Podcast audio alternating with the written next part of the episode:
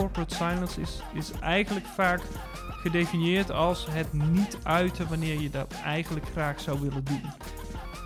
Je bent zelf ook de organisatie. Ik zou organisaties willen uitdagen om eens de vraag te stellen: hoe open is jouw organisatie nu echt?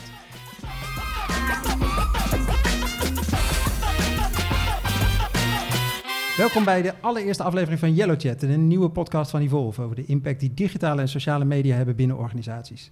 Mijn naam is Bram Koster, consultant bij Evolve en naast mij zit Peter Haan, oprichter en directeur van Evolve. Peter, welkom in Nou. de allereerste aflevering van je eigen podcast. Ja, eh, fantastisch. Ik sta te stuiteren op mijn stoel. Wat gaan we doen de komende afleveringen? Nou, wij gaan volgens mij met heel veel leuke mensen praten over eh, hele leuke onderwerpen. Eh, en allemaal op het gebied van, Ja, allemaal op het gebied van eh, digitale media, digitale platformen. Ehm, een beetje op een snijvlak van, eh, van, eigenlijk van mens en, eh, en, en, en business en digital. Eigenlijk gewoon een beetje dat. Maar wel allemaal gericht op binnenorganisaties. Dat is misschien wel belangrijk om te zeggen. op het interne karakter.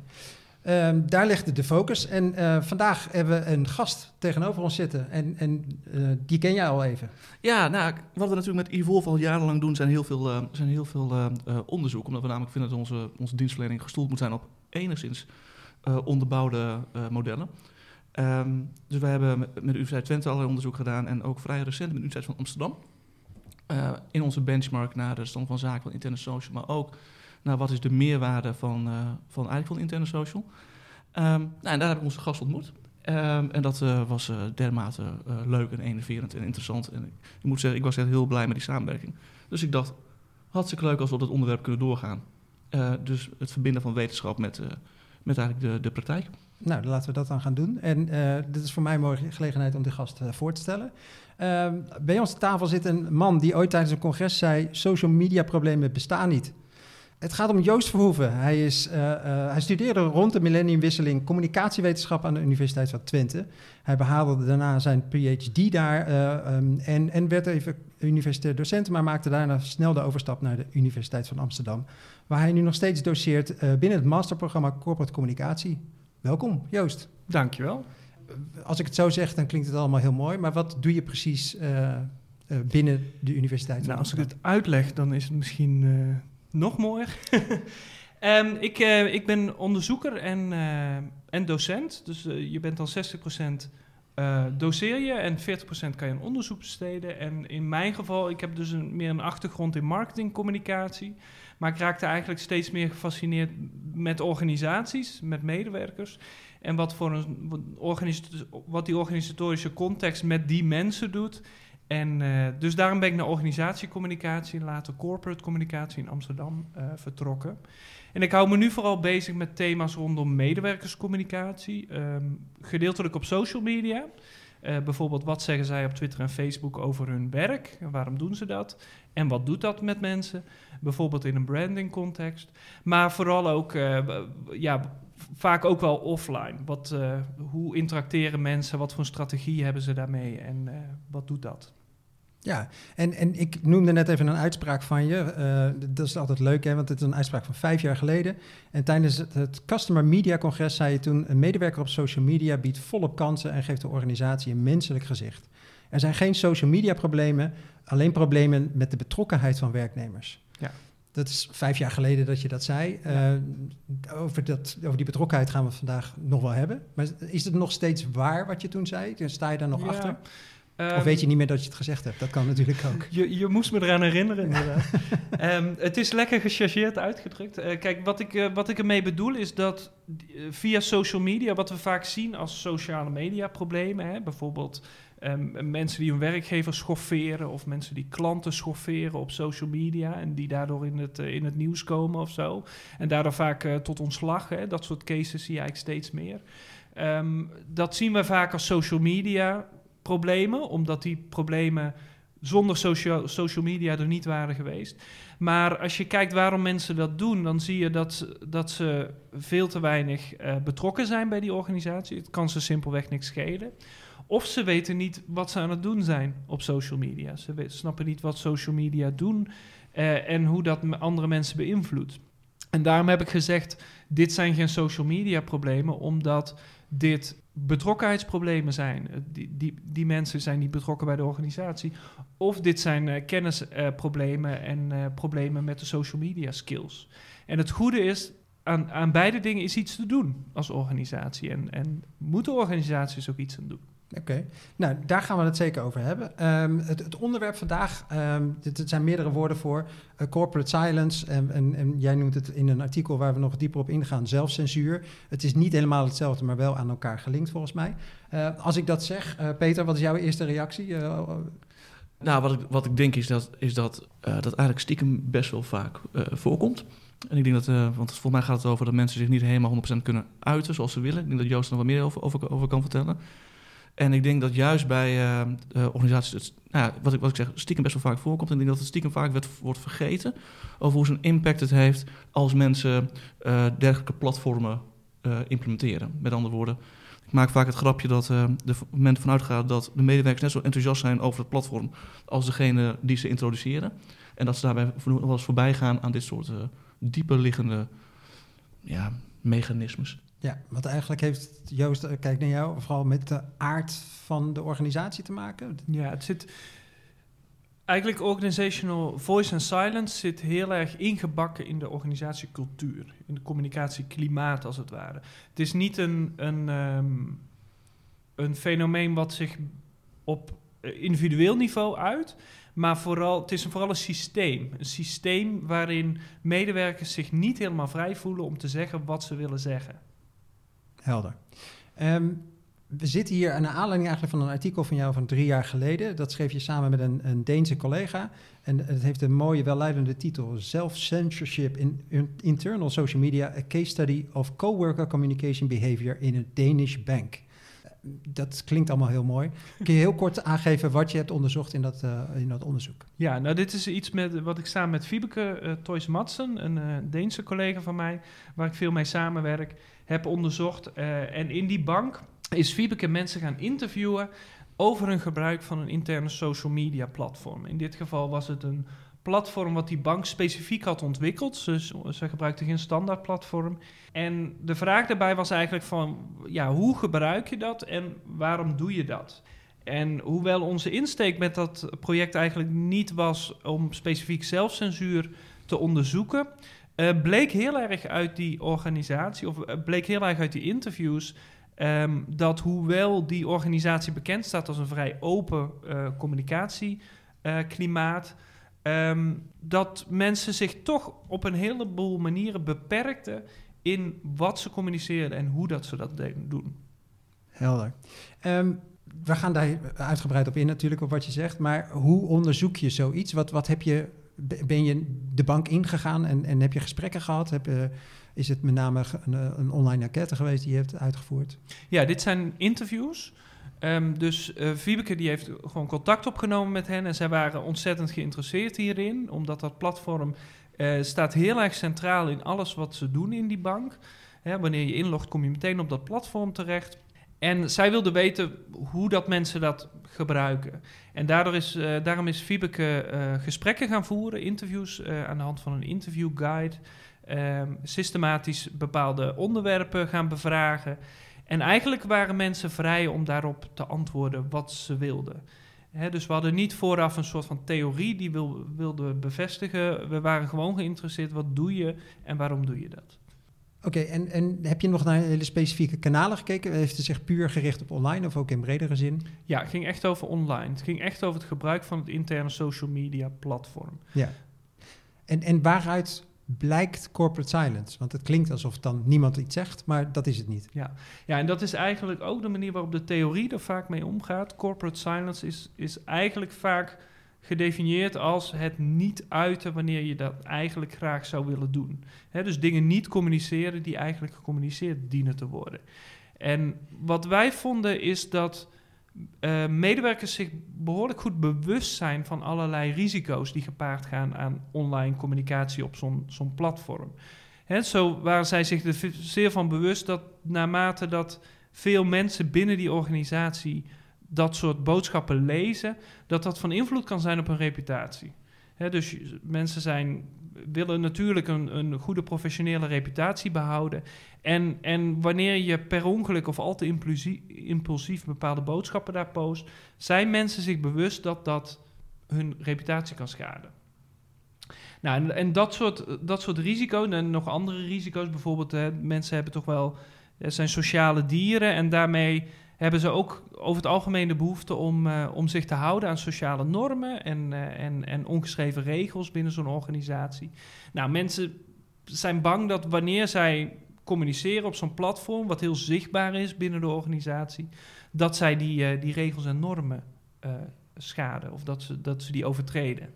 Ehm, en om dat te voorkomen, om die risico's eigenlijk te managen, gebruiken zij allerlei strategieën. En, en eigenlijk het, eh, het niet communiceren, corporate, het meest pure vorm van corporate silence, is eigenlijk maar één van de zeven strategieën die we daarbij eh, gevonden hebben.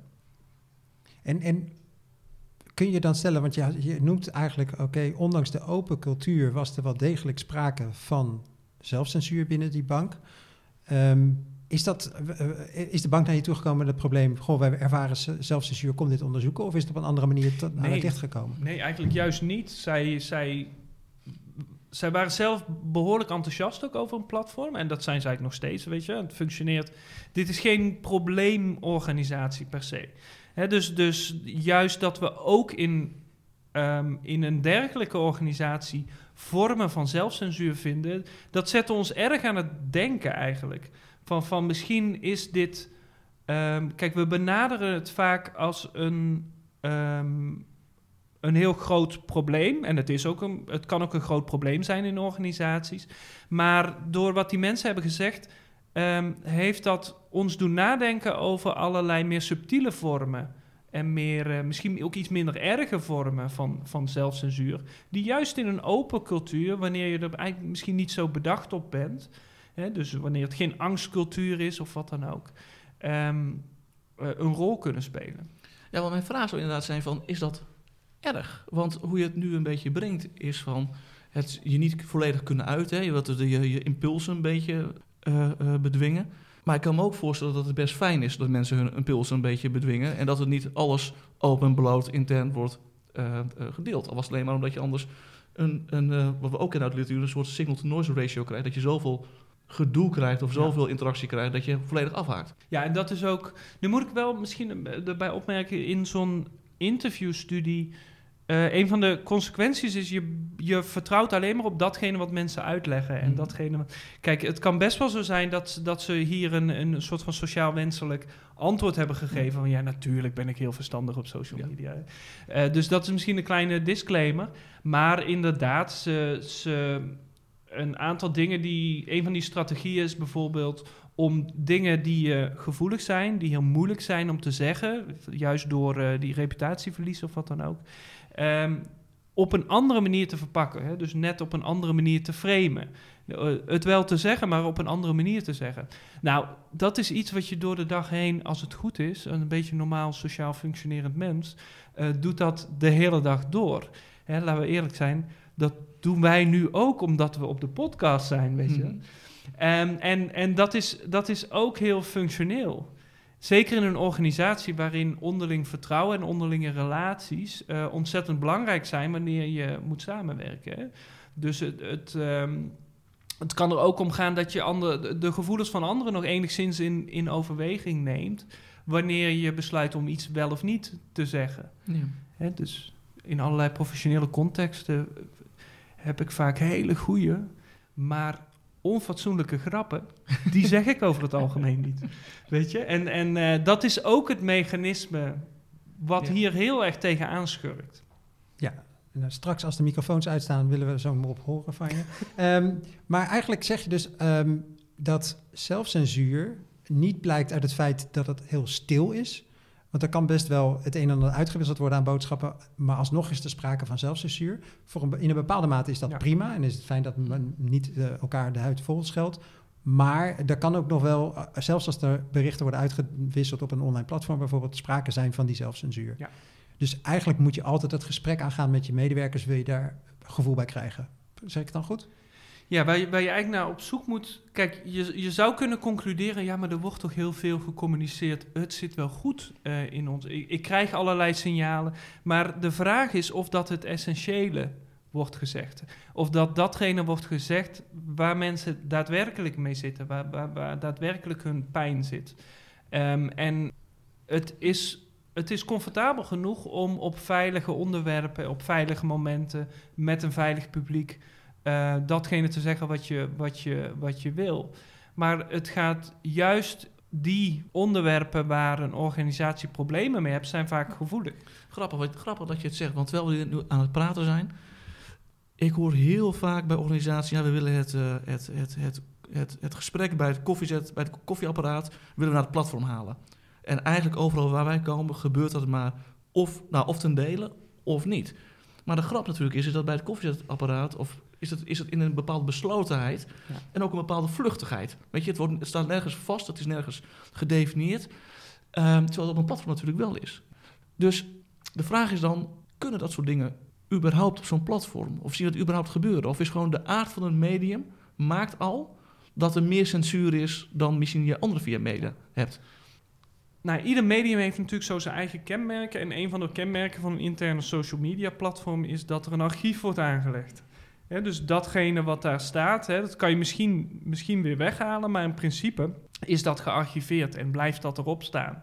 Um, en dat maakt, mensen weten dat, mensen zijn zich daar zeer van bewust. Net zoals mensen zich er zeer van bewust zijn dat wat een potentieel publiek is van, van jouw boodschappen op, uh, op social media. En in de literatuur wordt dat wel vaak een imagined audience genoemd. En, in ons artikel hebben we het ook uh, mensen gevraagd van, van nou, wie leest die boodschappen nu?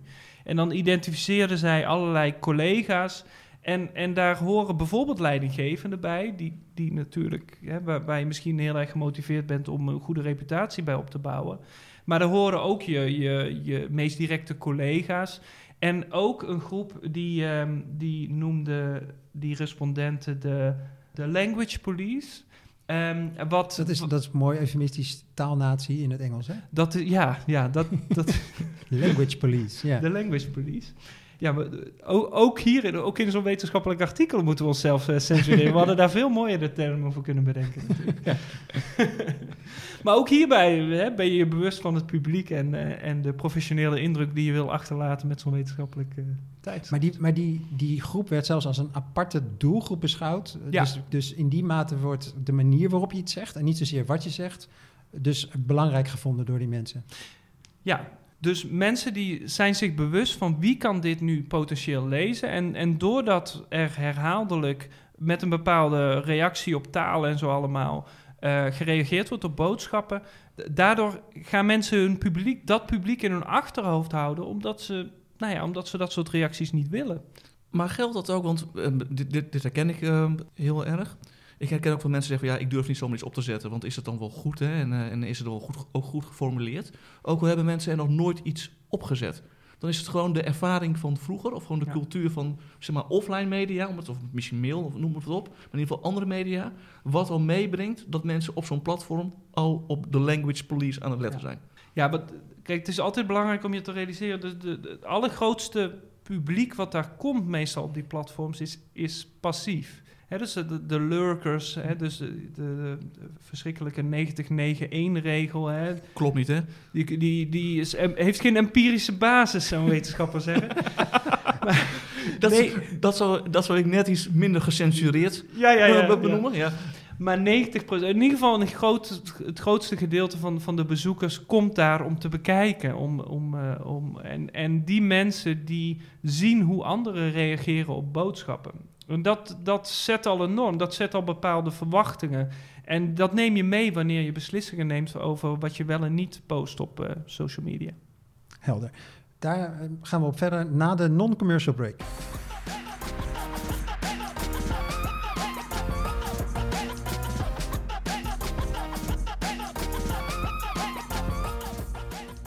Ja, Joost, in de rubriek Mooi meegenomen. Heb jij iets voor ons mooi meegenomen? En wat is dat? Nou, dat, uh, dat klopt. Ik heb een boek meegenomen. En dat is een boek van Jan Noordhof. En dat heet Waarom zeggen we niet wat we denken? En dat gaat eigenlijk precies over waar deze hele podcast over gaat, namelijk het fenomeen stilte in, eh, in organisaties. Dat is eigenlijk vrij eh, vermakelijk opgeschreven of heel eh, leesbaar opgeschreven. Nou, en de vraag gaat eigenlijk om de vraag van waarom gebeurt dat nu? En hij, hij trekt dat een beetje in de context van excessen, zeg maar. Dus echt, of echt wangedrag binnen organisaties. Dus MeToo-achtige situaties. Hij eh, schrijft over Vindicat bijvoorbeeld en, en klokkenluiderszaken. En de vraag blijft dan, waarom blijft dat onder de, onder de pet zo lang? En, en daar weet hij ook een antwoord op te geven? En... Nou, hij geeft een heel aantal, heel aantal antwoorden. En, en die antwoorden die dragen eigenlijk... eh, het, het komt eigenlijk vooral neer op psychologische veiligheid. En, en psychologische veiligheid, dat, dat, dat strookt heel goed met die risico's die, we, eh, die wij beschrijven in ons artikel.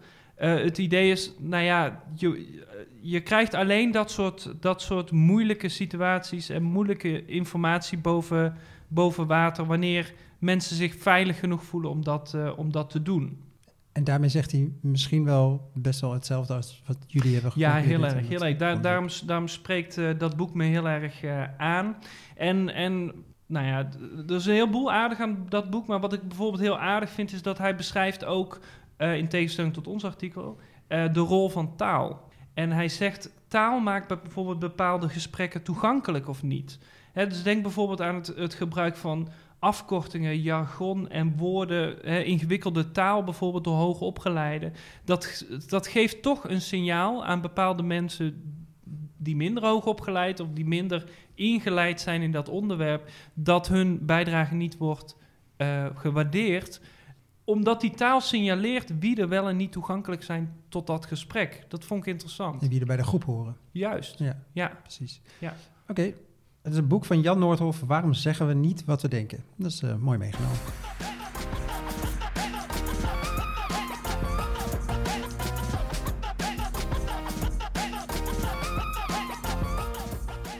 Voor de break hadden we het eh, met Joost Verhoeven over eh, corporate silence en zelfcensuur en de redenen waarom mensen die toepassen en de vormen waarin ze dat doen.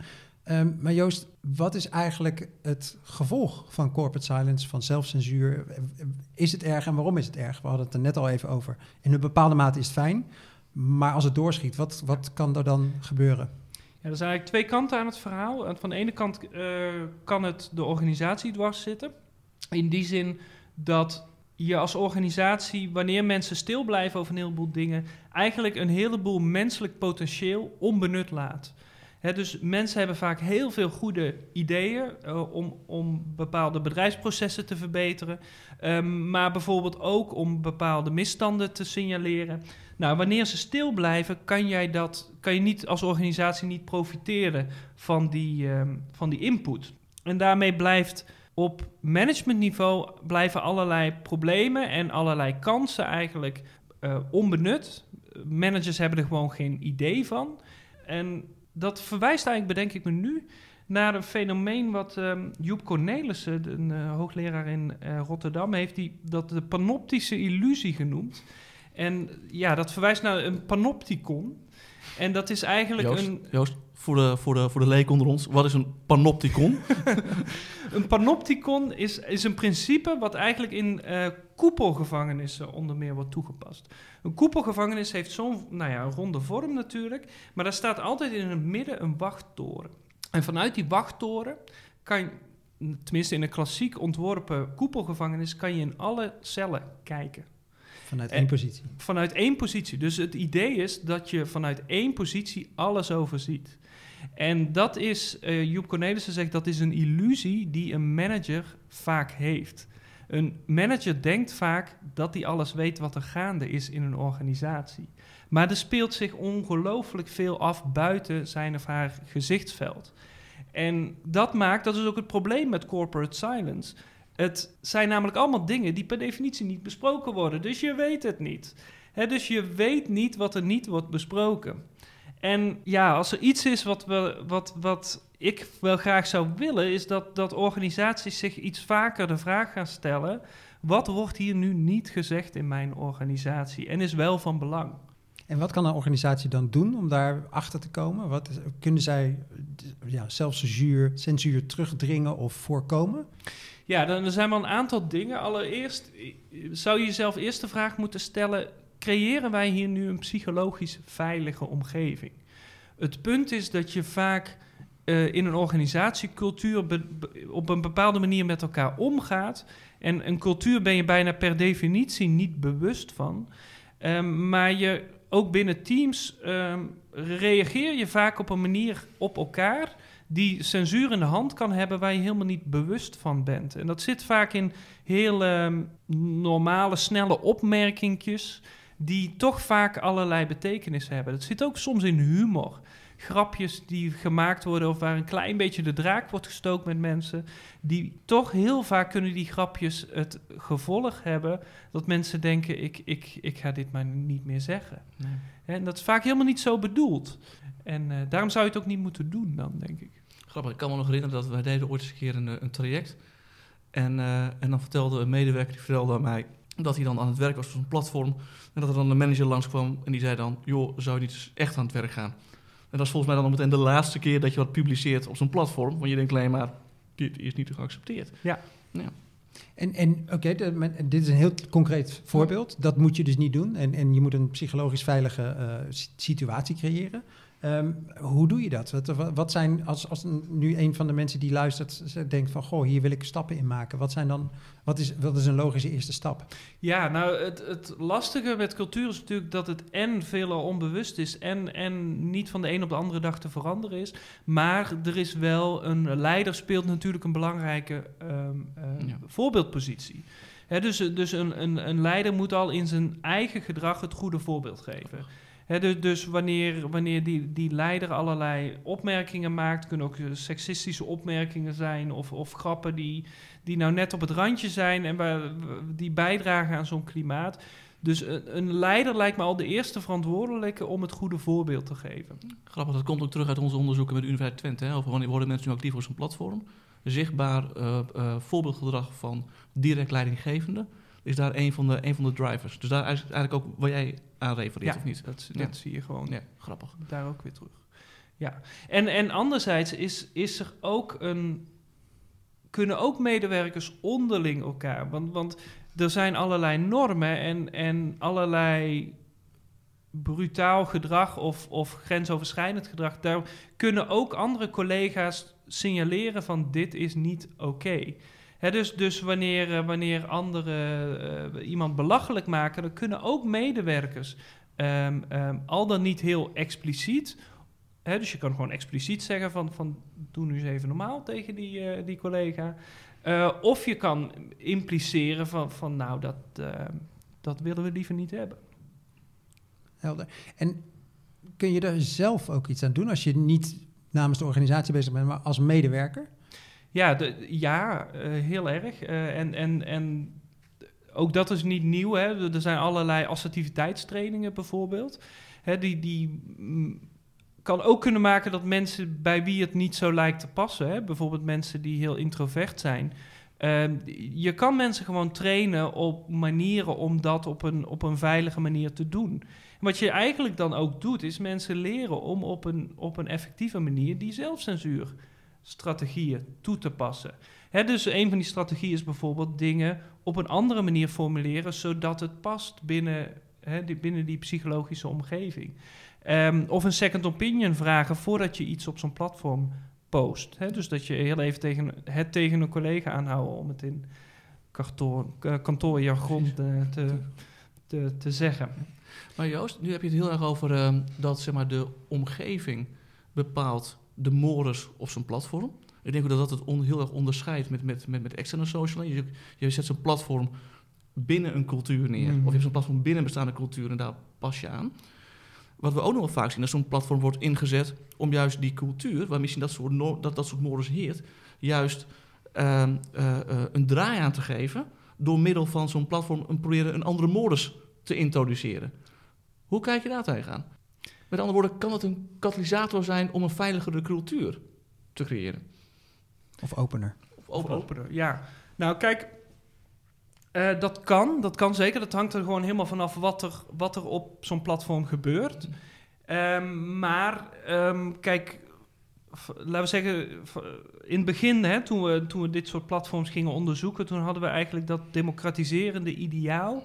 Hè, de, de, het internet zou, zou eh, organisaties alleen maar platter gaan maken en machtsverschillen opheffen.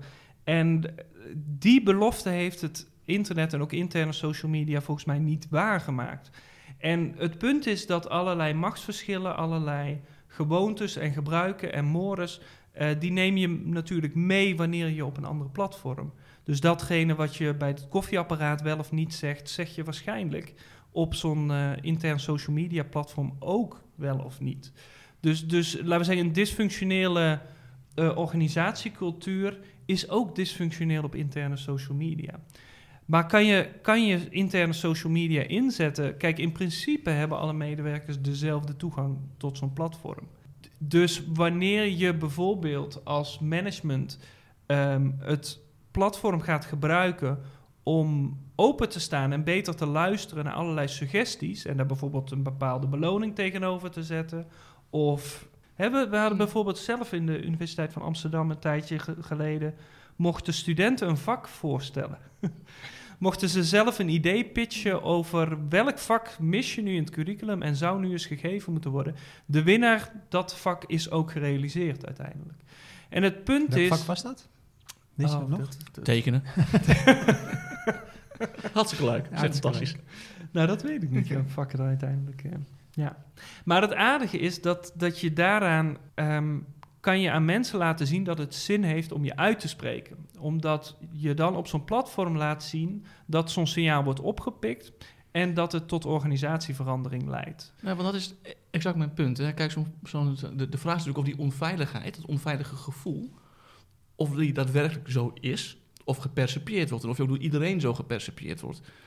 Ehm, terwijl je kunt natuurlijk zo'n platform bij uitstek gebruiken, juist als je daar wat in organiseert. Ik denk namelijk ook dat er ook weet je, veel ons werk is wat wij doen zeg maar, bij klanten.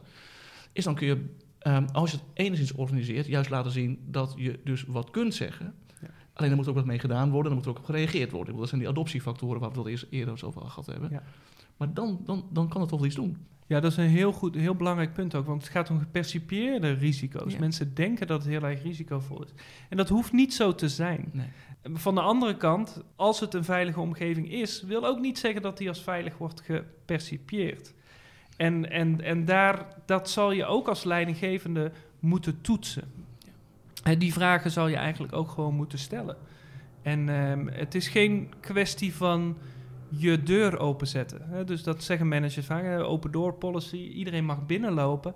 Ehm, maar dat is niet genoeg, je zal het ook moeten gaan halen.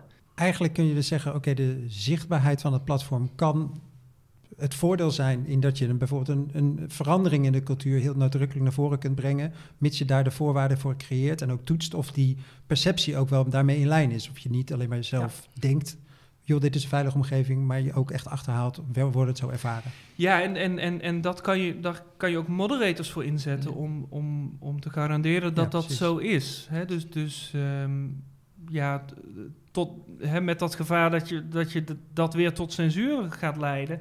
Ehm, maar, maar je kan wel duidelijk een moderator ook de rol geven om mensen te wijzen op bepaalde gedragsnormen en gewoon fatsoen eh, en respect.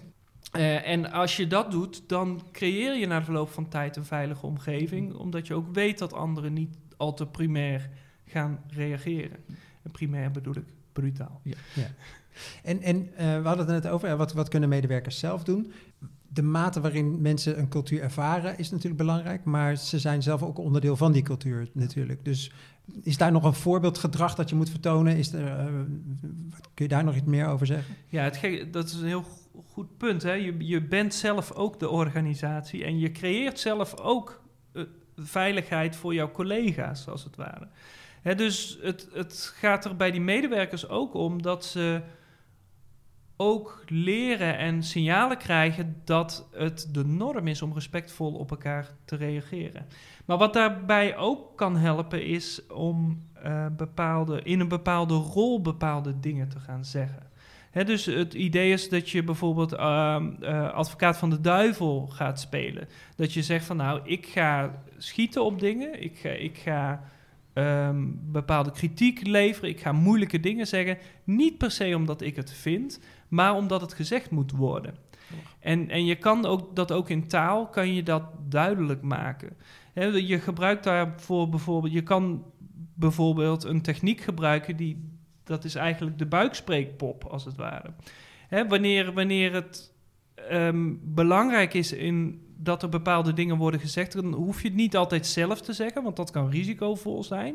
Dat kan betekenen dat jouw reputatie uh, geschaad wordt of dat je daar reacties op krijgt. Um, maar dan kan je misschien wel zeggen, ja, wat andere mensen zouden zeggen is misschien dit en dit en dit. En als ware het een buikspreekpop, hè, die metafoor is hier vrij geschikt, dan praat je door de mond van een ander en dat kan psychologisch veiliger zijn. En is het dan de bedoeling dat mensen weten dat jij die rol speelt? Of kan je die ook zeg maar, uh, onder water toegespeeld krijgen? En, want mensen kunnen je daardoor als lastig gaan ervaren natuurlijk. Ja, nou het kan allebei. Hè. Dus je kan, je kan zelf eh, dat initiatief nemen door, hè, door die techniek te gebruiken om het op een, op, een, op, een, uh, op een andere manier te zeggen. Maar het kan ook zijn dat je dat op een, op een bepaalde manier organiseert. Ja, helder. Ja, het is wel grappig dat je het zegt, want um, uh, wat wij nog wel eens doen hè, rondom alignment, dus dat is um, um, uh, eigenlijk praten over strategische dialoog. Hè, dat, en wat we daar vaak de kritiek krijgen is eigenlijk dat het, vooral vanuit management, eigenlijk is dat het niveau is eigenlijk niet hoog genoeg. Waarom praat ik met, met mijn medewerkers hierover? Er komt eigenlijk heel weinig uit. En wij dachten, ja, dat is op zich niet zo heel, heel raar, hè, want uh, waar die managers waarschijnlijk al, al, al, al, al tijden bezig zijn met die, met die nieuwe strategie, het helemaal doordacht hebben, dan moeten medewerkers in één keer ad hoc daar ook iets van vinden op een heel ja. ander niveau. Dus wat we daar dus op bedacht hebben in, uh, in samenwerking met de mensen van Subconscious Impact, is eigenlijk van ja, als we nou eens um, niet zeggen, we gaan met elkaar gewoon praten over strategie, maar we geven mensen allemaal rollen. En de een, weet je, we hebben een bepaald thema en de een moet allerlei argumenten verzinnen waarom het uh, niet klopt. En de ander moet juist allerlei argumenten verzinnen waarom het wel klopt. En je hebt ook iemand die moet heel erg letten op de toon. Dat het allemaal een beetje gezellig en een beetje mm. leuk is. En weer iemand anders die moet allerlei bronnen erbij verzinnen. Dan krijg je een soort geconstrueerd gesprek waarbij niemand eigenlijk de zeikert hoeft te zijn of de altijd positivo. Al die etiketten die, men krijgt, die mensen krijgen. En de grap is, dat werkt dus eigenlijk stiekem best wel goed. Als je mensen dus in een rol zet, dan pakken ze die rol vaak zonder... Nou ja, dan is, is het ook wat minder belemmering. Het grappig dat jij er nu ook over begint, dat dat dus eigenlijk ook zo werkt. Eigenlijk hebben we geen idee hoe vaak het voorkomt, hè? dit fenomeen. Want jij hebt één bank onderzocht en, en voor de rest is het lastig achterhaalbaar. Achter, ja, dus, er zijn wel manieren om het te onderzoeken. Hè? Er zijn allerlei schalen voor en zo allemaal. Um, maar ik zou eigenlijk organisaties een beetje willen uitdagen. Kijk, die meest extreme vorm van zelfcensuur, waarin mensen gewoon bang zijn überhaupt hun mond open te trekken. Dat is wel op bepaalde plekken, maar, maar, maar, dat is nog vrij gemakkelijk te signaleren. Ik zou organisaties willen uitdagen om eens de vraag te stellen: hoe open is jouw organisatie nu echt? En daarmee bedoel ik. Um, kunnen alle onderwerpen, ook die gevoelige onderwerpen, kunnen die nu allemaal uh, besproken worden door medewerkers? En staat die leidinggevende nu werkelijk open voor, uh, voor andere ideeën?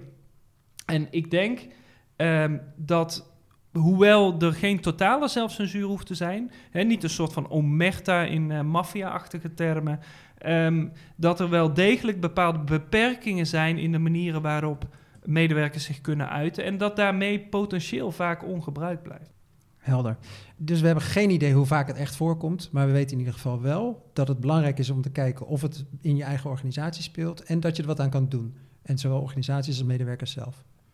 Toch? Akkoord. Oké. Okay. Heb ik het dan goed samengevat? Ja, ik denk het wel. Ik denk, uh, ik denk dat het uh, uh, onderkennen belangrijk is. Zeker, als je, als, zeker vanuit de doelstelling waarin dat, dat soort platformen vaak worden geïntroduceerd. En ik denk dat het heel fijn is dat je er inderdaad wat, wat mee kunt doen. Mooi.